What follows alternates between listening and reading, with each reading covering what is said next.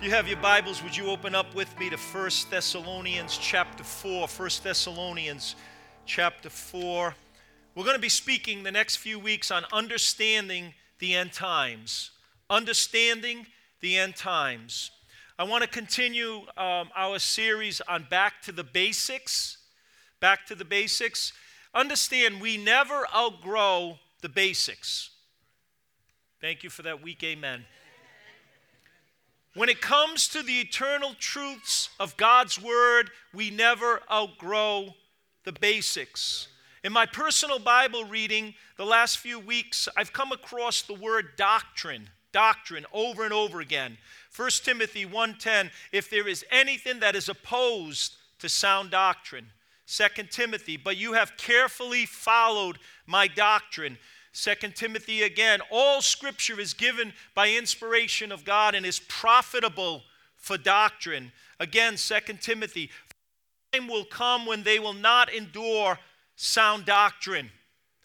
What is doctrine? Doctrine is a set of beliefs, a teaching, a systematic layout of biblical truths that are essential to maturity as a follower of Jesus Christ. We're talking about getting back to the basics, fundamental truths. Now, understand that we live in a culture that does not have the biblical literacy that we had 40, 50 years ago in this country. We don't on a Sunday morning, it was actually on Easter. On Easter, I was preaching about Christ, his death on the cross, his burial, his resurrection, and the hope that we have as believers in Easter, in the hope, in the hope of the resurrection. And there was one young girl that was here, and she went home that day after hearing me preach. She said to her grandmother, I believe she might have been like, I don't know, 10, 11 years old, 12 years old. She went home to her grandmother and said, I know how Jesus died. Her grandmother said, Oh, how, how did Jesus die? He died crossing the street. On the crosswalk because I preached that Jesus died on the cross. Understand, we live in a culture, we live in a world where biblical doctrine and truth is not uh, uh, so heralded as much anymore or so concerned with, that the church is not concerned with that anymore. Sometimes we just want to feel good when we come to church, we just want to get blessed. But to feel good, you got to know what good is. You got to know what the truth is. I love what John Wesley, the great reformer, said. He said, To candid, reasonable men, I am not afraid to lay open what has been the inmost thoughts of my heart. He said, I have thought. I am a creature of a day, passing through life as an arrow through the air. I am a spirit come from God till a few moments hence, and I am seen no more. I drop into an unchangeable eternity. I want to know one thing the way to heaven, how to land safe on that happy shore. God Himself has condescended to teach the way. For this very end, He came from heaven. He has written it down in a book. He has written it down in a book. Oh, give me that book, he said. At any price, give me the book of God. I have it here. He said, Here is knowledge enough for me. You and I have in our hands the book of God that gives us the doctrine, the teaching about Almighty God and His ways. That's why, as your shepherd, I want to lead you into green pastures of sound biblical doctrine. I want us to understand the importance of what we believe. We started a few weeks ago. The first doctrine that we look at looked at the scriptures inspired. The scriptures inspired. That is so critical and so important that we understand that this book is the Word of God. People say it was written by man. It was written by men, men who were inspired by God to write divine truth. God's Holy Spirit oversaw the process. You say, well, it's just written by a man. There's a lot of contradictions. Think about it over 40 different authors spanning 1,500 years, three different continents lived in different places over different time periods, yet they wrote in unity about the plan and the purpose of God. There is foolishness. There is so much foolishness out in the world. People who don't believe in what the Bible says because of some supposed inconsistencies or some supposed errors. There is no error in what God has written in the book of God. Any, any discrepancies or any concerns are so minuscule, they do not affect major doctrines about what we believe. We believe that the scriptures are inspired. We believe in one true God the world has many gods, but there is one true God as it is written in the scriptures.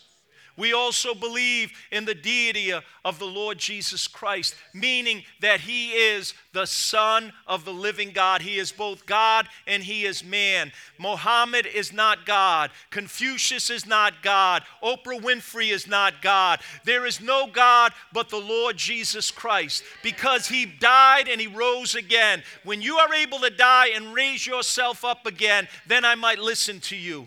Only Jesus we believe that man fell.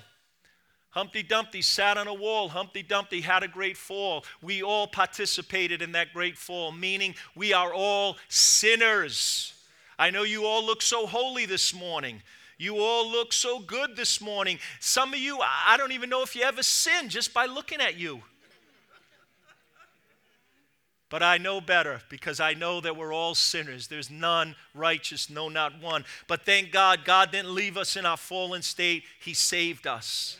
And there is salvation through the shed blood of Jesus Christ. Through the cross of Calvary, you and I have the hope of eternal life. We can know that we know that we know that we have been born again, that we are saved, and that is the hope that we have this morning. So, some of the fundamental truths, as we call them, they are related to the end times.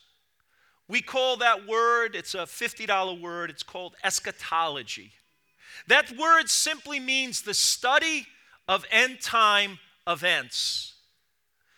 We have a biblical eschatology, meaning we understand that the scriptures teach us that that humanity, that creation, that God's plan is going somewhere. It is moving towards end. But that it doesn't end there. God has a triumphal plan for his people.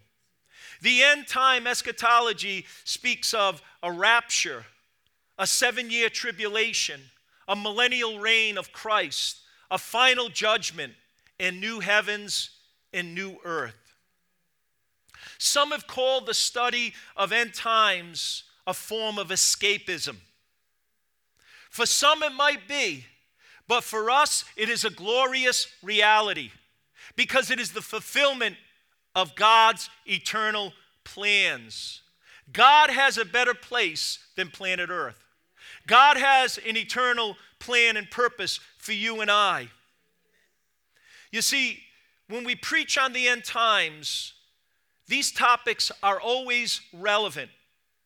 They're always relevant because God's truth is relevant, God's plan is real, but especially when you see current world events fulfilling what the Bible has prophesied would happen. What is critically relevant is what is happening in the Middle East right now, in a sliver of land called Israel. From the Old Testament prophecies to New Testament forewarnings, the Bible is, la- I want you to hear me this morning. The Bible is laser focused on a tiny little sliver of land in the Middle East called the land of Israel. It is laser focused in that it is the center stage for the end time drama to unfold. Israel, a piece of land the size of New Jersey, is the focal point of the end times. Listen to one passage of prophecy 600 years before Christ, 2,600 plus years ago, the Bible predicted thousands of years ago that end time events would revolve around Jerusalem. Not LA, not Moscow, not Lagos, not Paris, not New York City, but Jerusalem. This tiny little city in this tiny sliver of land will play a key role in the events of the last days. Hear me this morning. Zechariah 12. God says, I will make Jerusalem like an intoxicating drink that makes, makes the nearby nations stagger when they send their armies to besiege Jerusalem and Judea. On that day, I will make Jerusalem an unmovable, an immovable rock. All the nations will gather against it to try to move it, but they will only hurt themselves. when Israel was regathered as a nation in 1948, after almost 2,000 years of being scattered around the world, when Israel was regathered, became a nation. There's no other nation on the face of the earth that has ever been devastated and scattered that begin, is regathered and becomes a nation again. But when that happened, that sign set the prophetic clock ticking. So, my question to you, or our question this morning as we look into the Word of God, is what is happening in the Middle East, the political, the military crisis is what is happening, is, is that what will lead to the final war? I don't know. Nobody knows. Only God knows. But one thing I do know is that Jesus talks about the signs of the times, and he says they are the beginning of birth pains. What is a birth pain for a woman? It is, woman, it is when a woman is about to give birth. They begin to have these birth pains that signal that a delivery is soon. And what happens the closer that a woman gets to giving birth? The, the birth pains increase in frequency and intensity. That, what am I saying? They become more frequent and they become more intense. We are seeing in our world more frequency and more intensity to the labor pains of this earth and of this world. This morning, I want to take a few moments and talk to you about the rapture of the church. If you have been a follower of Jesus for any length of time, you know about the rapture. Let's look at First Thessalonians chapter 4. If you're there, say amen. First Thessalonians chapter 4 verse 13 But I do not want you to be ignorant brethren God doesn't value ignorance hello the good news is you don't have to be ignorant when it comes to the things of God the, the reality of it is, we could all learn and grow in wisdom when we begin to fear God, because the Bible says the fear of the Lord is the beginning point of wisdom. I do not want you to be ignorant, brethren, concerning those who have fallen asleep, lest you sorrow as others who have no hope. For if we believe that Jesus died and rose again, even so God will bring with those who bring with him those who sleep in Jesus. Look at verse 15. For this we say to you by the word of the Lord.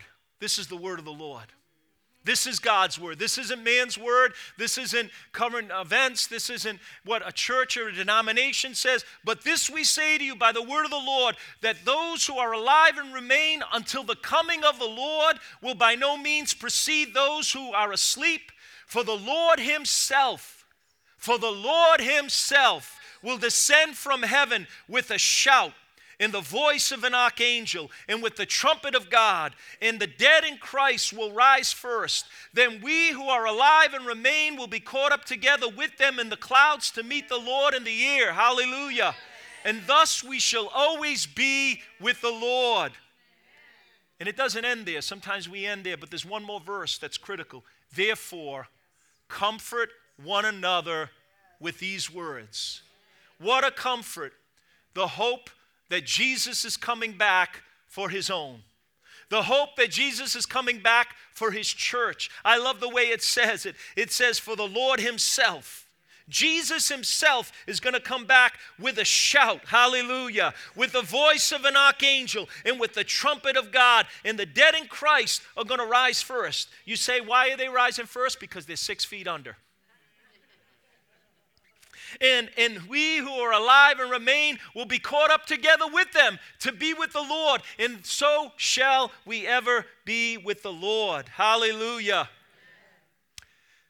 Sometimes well meaning preachers and teachers and evangelists have overly sensationalized world events, current events, especially wars and earthquakes and pestilences. And, and they overly sensationalize it, and, and sometimes in their zeal, they go beyond what is written in the Word of God. And what happens is we you and I become desensitized to the important, the critical truth that Jesus is coming back. We become desensitized. What do I mean by that? It no longer has the effect upon us that it's supposed to have. The hope of Jesus coming, matter of fact, it's called the blessed hope in Titus chapter 2, looking for the blessed hope, the soon return of the Lord Jesus Christ. It is a blessed hope. It is a glorious hope. It is a hope that is that is should cause you and I to have an excitement and a longing for. Unfortunately, we've become desensitized. But when I look at world events, when I look at what is happening in the Middle East, we hear of wars and rumors of wars, but we see a frequency and an intensity that we are so close to that, that wick being lit that will set in motions nations coming to that place. The U.S. already has many battleships in the Mediterranean. We already have bases that have come under attack by, by a regime called Iran, that their sole purpose is to wipe out Israel and to wipe out the United States.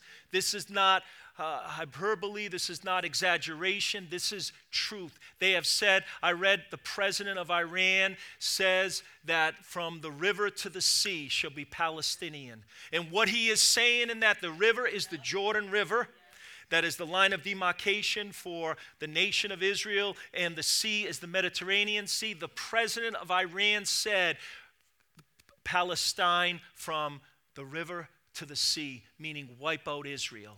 His goal, the goal of the Iranian regime is to destroy Israel. Israel is a hated nation today, not because politics have confused it and confounded. It, Israel is a hated nation because they are God's chosen people. The only guilt they have at this point is they are defending the freedom of their own people who came under a diabolical, gutless, uh, uh, horrible attack by terrorists who killed civilians. They targeted civilians, innocent people. And there is a hatred against God's people because of. I want you to. I want to. I want to teach you something this morning. Uh, you might not shout, but you're going to learn something this morning. Some of you come to church, you just want to shout, and then you go home, you don't know what you learned. You just had a good time of shouting. Revelation, Revelation chapter 12. I want you to shout, but I also want you to learn something. Say amen. amen. We got a lot of people that are confused. Imagine Imagine all of the rioting in this country and around the world and all. And I'm going to offend some of you, but you need to be offended because you need to learn what the Bible says, not what social media has said, not what people who don't know what they're talking about is saying, just because they're tweeting some cute little meme or some cute little saying, but what the Bible says. Revelation, Revelation chapter 12. I want you to see something in the Bible. Revelation chapter 12, verse 1 Now a great sign appeared in heaven a woman clothed with the sun, with the moon under her feet, and with her head a garland of 12 stars. Those 12 stars represent the 12 tribes of Israel. Then, being with child, she cried out in labor and in pain to give birth. And another sign appeared in heaven Behold, a great fiery red dragon having seven heads and ten horns and seven diadems on his head. His tail drew a third of the stars of heaven and threw them to the earth. And the dragon stood before the woman who was ready to give birth to devour her child. That word child is with a capital C. As soon as it was born, and she bore a male child who was, and it further clarifies and, and, and explains it, a male child who was to rule all nations with a rod of iron. And her child was caught up to God and to his throne. Then the woman who fled, then the woman fled into the wilderness where she was had a place prepared by God, and they should feed her there 1,260 days. That woman is represents the nation of Israel. That child was, was Jesus, and that dragon is the devil. Down to verse 13 to further uh, enlighten us. The word of God tells us now, when the dragon saw that he had been cast to the earth, he persecuted the woman who gave birth to the man child who's the woman Israel. But the woman was given two wings of a great evil eagle that she might fly into the wilderness to her place where she is nourished for a time and times and a half time from the presence of the serpent. And the serpent spewed water out of his mouth like a flood after the woman, that he might cause her to be carried away by the flood. But the earth helped the woman, and the earth opened its mouth and swallowed up the flood which the dragon had spewed out of his mouth. And the dragon was enraged with the woman. The dragon was enraged with Israel. And he went to make war with the rest of her offspring who keep the commandments of God and have the testimony of Jesus. What is the Bible telling us there? This is still a prophetic event, but it's, it, it, it, it's events that will transpire, but it's speaking of a, of a concept, of a, of a reality of the hatred that the enemy of our soul has against you and I as the people of God, but also as the nation of Israel because the nation of Israel were God's chosen people by which the word of God came, the covenants came, the commandments came, the truth of God came to the nations of the world. And although they are not fulfilling and living up to that calling right now, there will be an ingathering or there will be a revival amongst the people of God. No nation has been able to survive what they have survived. The only reason, the only explanation is because God has a plan and a purpose for the people of Israel. We need to pray for Israel. We need to pray for Palestinians. We need to pray for all people, but we need to support Israel and we need to stand with them and, and, and believe in their right to defend themselves and to wipe out terrorists that are hell bent on destroying them. But let me just let you know this once any kind of thing is settled down in, in, in Gaza, things are going to heat up in the north because there's another terrorist group called Hezbollah that is in the northern part of Israel, or not in Israel, but the north of Israel, which is called Lebanon. And they are beginning to launch rockets. And we have troops, we have barracks, we have, we have places throughout all of the Middle East, and we have come under attack over 50 times. And I'm not sure what our, our, government is waiting for. I hope they have a plan, but we need to, to also defend our people in that part of the country against terrorists. Can you say amen? I have so much to share, and I knew I wouldn't get through it all. But let me say a few more things, and I'm going to continue this next week. Let me say this Jesus is coming back. Jesus has a plan, and his plan includes Israel, and his plan includes Jerusalem. All of, all of biblical history began in the Middle East, and all of biblical future will finish or will, will see realized in the Middle East, because that's God's word. There are more than 300 times the Bible tells us in the New Testament Jesus is coming back. Can I, can I get you back to victory right now? Some of you are in Palestine, some of you are in the Middle East right now, some of you are in Israel, some of you are on social media, some of you don't know what you believe. Let's get back right here. Come on. I'm going to help you this morning. I'm going to make you help you to figure this out. More than 300 times the Bible in the New Testament, in the New Testament alone, declares that Jesus is coming back. An average in one out of every 26 verses that you read in the New Testament. 27 books, Matthew to Revelation. It's, it's as if eh, you read every 26 verses, the Bible says, Stop, Jesus is coming back. You read another 26 verses, stop, Jesus is coming back. You read another 26 verses, it says, Stop, you're warned, you be forewarned, Jesus is coming back. Another uh, uh, uh, interesting fact is one, once uh, on average for every chapter of the New Testament, there is a reference that Jesus is coming back. Each time the Bible mentions Christ's first coming, we're coming into Christmas, the prophecies of Jesus' first coming. Every time the Bible mentions it, there are eight times more references to his second coming.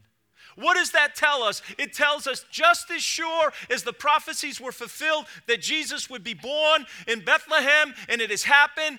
It is, it is eight times more uh, uh, reference that he is coming a second time. I want to close with this thought. Unfortunately, we have become desensitized to the importance of this truth. When I say insens- uh, desensitized, I mean we're insensitive to, we're numb, we're calloused.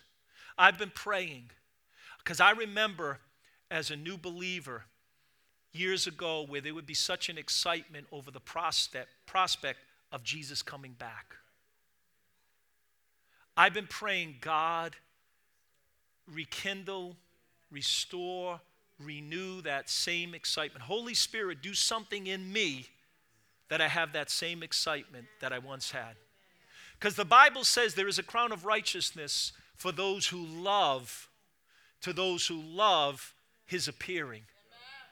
Do we really love his appearing? Are we really excited at the prospect? When I look at world events, when I look at go, what's going on, all of Bible prophecies have been fulfilled. When, when Israel became a nation, it set the clock, the prophetic clock ticking. There is no other biblical prophecy that needs to be fulfilled for the rapture to happen. God, help us to love, to long for, to desire your coming. I understand when I talk to people, sometimes young couples or people who have young children, oh, I don't, I don't want the end to come. I want my children to grow up and, and have a life. And I understand that, but what kind of life are you going to have in this sick, twisted world that we live in? I am not pessimistic and negative about the future. I am without God, I am, but with God there is a hope. What shouldn't we be teaching our children that there is a new heaven, a new earth coming? Shouldn't we be teaching a younger generation that there is a hope and a future in God, that there is a that God has prepared a place for those who serve him and love him, that Jesus said I am the way, the truth and the life, and I, no one gets to the Father but through me, but I'm going to prepare a place for you? I close with this. A few years ago, I was sitting in a Starbucks.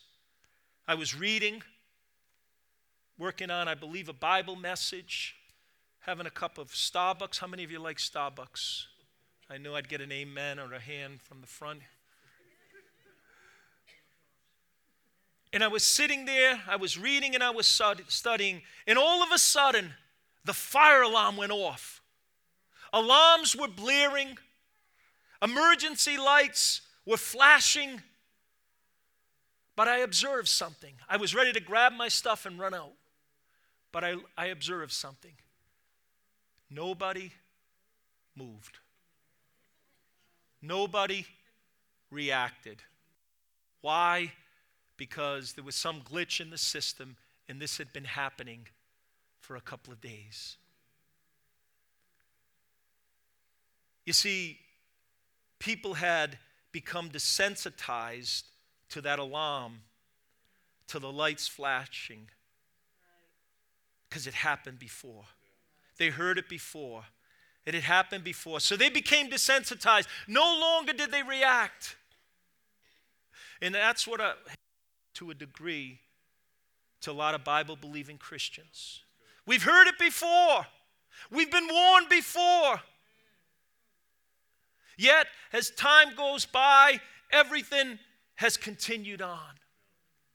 But Jesus, the last days before his crucifixion, he, he told many parables and he warned his disciples over and over. He says, Watch, be ready, for you do not know when your Lord will come.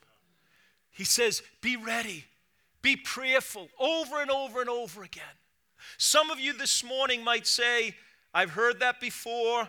Everything's continued on, nothing's happening. And I close with one more scripture that is a fulfillment. That's a fulfillment of prophecy right there. Listen to this verse of scripture. How relevant, how awesome is the word of God. Second Peter, look what the word of God says. Know this. Second Peter chapter 3 verse 3 if you're following with me. Know this that scoffers will come in the last days walking according to their own lusts in other words, living for their own desires, not for the things of God, for what pleases them. In what kind of world do we live in today? It's all about me and mine, what pleases me, what satisfies me, what makes me happy, what pleases me. And that's a culture and a generation, not just of young people, old people too. Scoffers will come in the last days, and look what they'll say Where is the promise of his coming? Where is the promise of his coming? For since the fathers fell asleep, all things continue as they were from the beginning of creation. For this they willfully forget that by the word of God the heavens were of old, and the earth standing out of water, and in the water by which the world that then existed perished, being flooded with water. Listen to verse 7. But the heavens and the earth, which now exist, are kept in store by the same word, reserved for fire until the day of judgment and perdition of ungodly men. Can we stand together? And if the worship team could just come back for a moment. I only got through half of my message. We will continue next week. I hope and I trust that the Holy Spirit will cause a new sensiti- sensitivity in our heart. Amen. Amen. Would you just just bow your heads and just just a moment I want to pray with you tonight today. Holy Spirit, we need you. Holy Spirit, we need understanding today. And Lord, we need a desire for more of the truth of what your word says. Father, I pray, Holy Spirit, touch the hearts of every person here. Lord, anyone that has been provoked in their heart, anybody who's been challenged in their mind, anybody that has maybe gotten agitated over something I've said, let them, let it cause them to go deeper in the Word of God and to seek out wisdom and not turn back to folly. God, I pray that the Holy Spirit would create in us such a yearning and a longing, as the Bible says, to love your appearing, to long for your appearing, God. Lord, that you have a new heaven and a new earth, that you have a place that is beyond the wildest imagination of beauty and of perfection. We thank you today that Jesus came the first time to deal with sin, to die for the sins of the world, to provide salvation. And He'll come again for His people. He'll come again for us. And also for those that are left behind. There will be seven years of tribulation that the world has not known. Oh God, I pray that we would be aware, we would be awake, and we would also have a heart to share the gospel with those that don't know.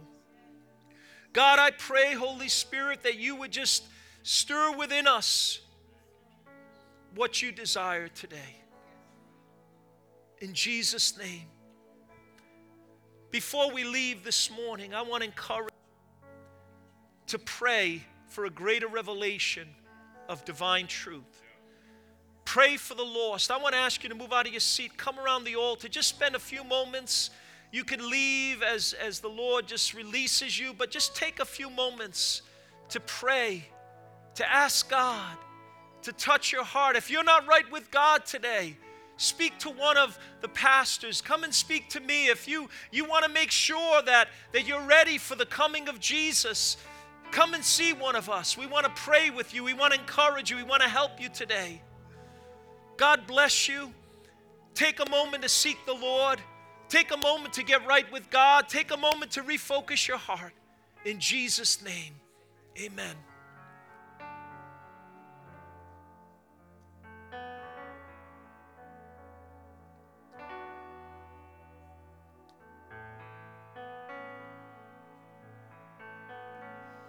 turn your eyes upon Jesus. Look full in his wonderful face. And the things of earth will grow strangely in the light of his glory.